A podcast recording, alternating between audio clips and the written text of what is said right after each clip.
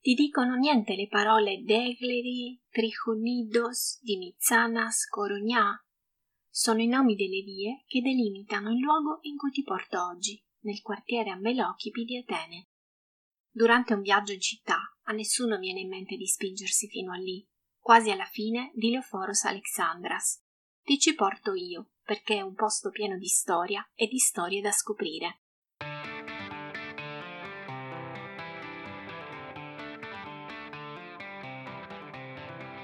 Stai ascoltando Filachia, il podcast che ti spedisce cartoline sonore da Atene.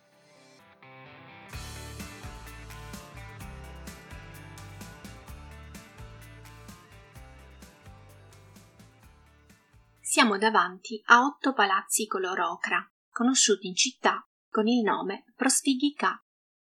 Oggi sono scrostati e contrastano con tutto quello che hanno intorno, al punto che nel 2004, per le Olimpiadi, sono stati coperti da teloni bianchi perché non fossero visibili. In quelle case vivono quasi 500 persone che ogni giorno lottano per il diritto di esistere. Per andare avanti è necessario fare un passo indietro, al 1923, quando un fiume di persone iniziò ad arrivare in Grecia da Oriente. Dopo la disfatta greca in Asia Minore, culminata nel terribile incendio di Smirne nel 1922, avvenne un enorme scambio di popolazioni tra Grecia e Turchia. I greci che vivevano in Asia Minore e che in molti casi non parlavano neanche greco dovettero lasciare le loro case. Così i turchi in Grecia. Nel giro di pochi mesi nel paese arrivò un milione e mezzo di profughi, una grossa percentuale dei quali ad Atene. Il governo greco, che aveva già un mucchio di problemi interni da risolvere, si trovò impreparato a fronteggiare l'arrivo di questa massa di persone. Inizialmente furono accolte come possibile in scuole, chiese, magazzini, persino nei teatri. Si conserva una fotografia del teatro municipale di Atene con i palchi abitati da intere famiglie. Non bastò. Sorsero baraccopoli ovunque. Le case improvvisate con assi, cartone e lamiere non avevano acqua potabile e il sovraffollamento favoriva la diffusione di malattie.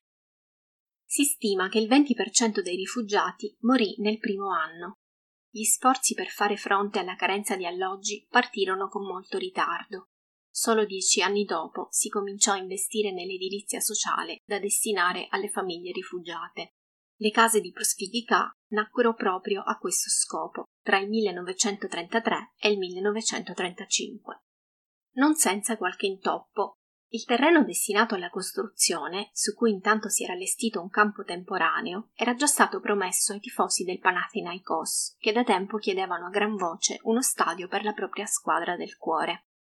L'area all'epoca non somigliava affatto a come oggi. Era uno spazio vuoto, con poche case, occupato per lo più da giardini e vigneti.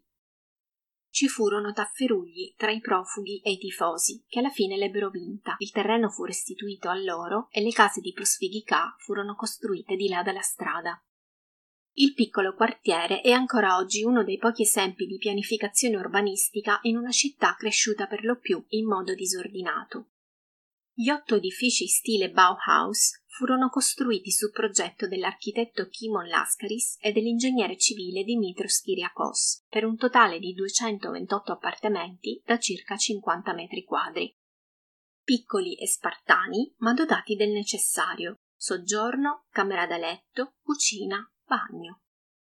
Si pensò anche agli spazi comuni, come terrazzi e lavanderie. Nessun elemento decorativo, a parte l'ocra vivo dell'intonaco, erano case pensate per essere utili e rispondere a un'emergenza. Lo fecero. Anche se insufficienti a risolvere il problema della città, garantirono a più di 200 famiglie una vita finalmente decorosa. Nel dicembre 1944 gli abitanti dovettero fare i conti con la guerra. Qui si combatté una delle battaglie più significative tra gli inglesi che sostenevano il governo e i partigiani antifascisti, che trovarono rifugio in questo quartiere. Sulle mura delle case si possono vedere ancora i segni dei proiettili inglesi lanciati dall'Icabetto. Fino alla fine degli anni 90 fu un vivace quartiere operaio, anche se qualche casa iniziava a svuotarsi. Ormai ben integrato nella società greca, chi era cresciuto in quelle case poteva permettersi di trasferirsi altrove. Fu così che alcuni spazi iniziarono a essere occupati da chi rivendicava un diritto alla casa che non a tutti era garantito. Si ricominciò a parlare di demolizioni. Già la giunta dei colonnelli aveva un piano per sfrattare gli abitanti, radere al suolo gli edifici e costruire un tribunale. All'inizio del 2000 il progetto era cambiato. Si sarebbe fatto un parcheggio. No, no, un parco divertimenti. No, no, un parco verde. Intanto una società immobiliare statale, quatta quatta, acquistava una casa dopo l'altra, offrendo ai proprietari cifre sotto mercato o minacciandoli di esproprio, fino a possederne 177. L'obiettivo era svuotarle e demolirle, ma dovette fare i conti con un imprevisto. 51 vecchi proprietari rifiutarono di vendere e si organizzarono per resistere. Vinsero la battaglia nel 2008 ottenendo dal governo greco una delibera che dichiara questi edifici di interesse storico, architettonico e sociale. Non potranno essere demoliti né alterati. Tuttavia nessuno ha fatto un passo per recuperarli. Ora, insieme agli eredi dei proprietari storici, qui vivono immigrati di varie provenienze, rifugiati da zone di guerra, greci che negli anni di crisi hanno perso lavoro e casa. Anche loro si sono organizzati. Dal 2010 hanno creato la comunità SICA Pro, acronimo per Sinelevsi Catalipsion Prosfigicon, cioè Assemblea degli occupanti di Prosfigica. SICA Pro organizza tanto la vita quotidiana che la lotta politica. Gli abitanti sono stretti tra la Corte Suprema da una parte e la sede della polizia dall'altra, ma non hanno alcuna intenzione di andarsene. In dieci anni Sicapro ha offerto una casa a chi non l'aveva e creato strutture comunitarie come una scuola, un panificio interno, un sistema di raccolta di cibo nei mercati locali, un gruppo di liberazione femminile, una biblioteca multilingue, assistenza sanitaria e legale e un centro sociale i cui spazi sono aperti a chiunque abbia bisogno di usarli. La comunità è organizzata su base orizzontale, tutte le decisioni si prendono in assemblea e ogni punto di vista è accolto, senza differenze di provenienza, religione, visione politica. Chi non ha i mezzi oppure i documenti per lavorare riceve l'aiuto della comunità intera. Sica Pro si oppone alla gentrificazione, alla violenza della polizia, al capitalismo, allo sfruttamento, alla povertà e tenta di immaginare un futuro diverso. Dal 2019 esiste un nuovo progetto di risanamento del quartiere che prevede lo sfratto di tutti gli abitanti fin tanto che gli edifici non saranno restaurati. La maggior parte degli appartamenti, dice la società Anaplas Athena che si occupa del progetto, sarà nuovamente destinata all'edilizia sociale. Accoglierà rifugiati, beneficiari del sussidio d'affitto e studenti eccellenti ma senza reddito, a patto che abbiano tutti i requisiti richiesti che non sono stati resi noti. Una parte degli appartamenti diventerà alloggio per i parenti dei pazienti del vicino ospedale di Ayos Abbas.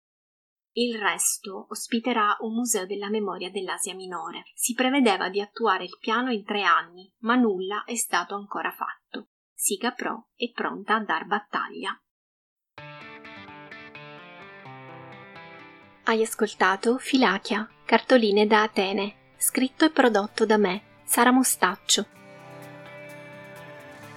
Trovi tutti i riferimenti, immagini e materiali aggiuntivi sulla pagina Instagram di Filachia Podcast. Alla prossima, Filachia!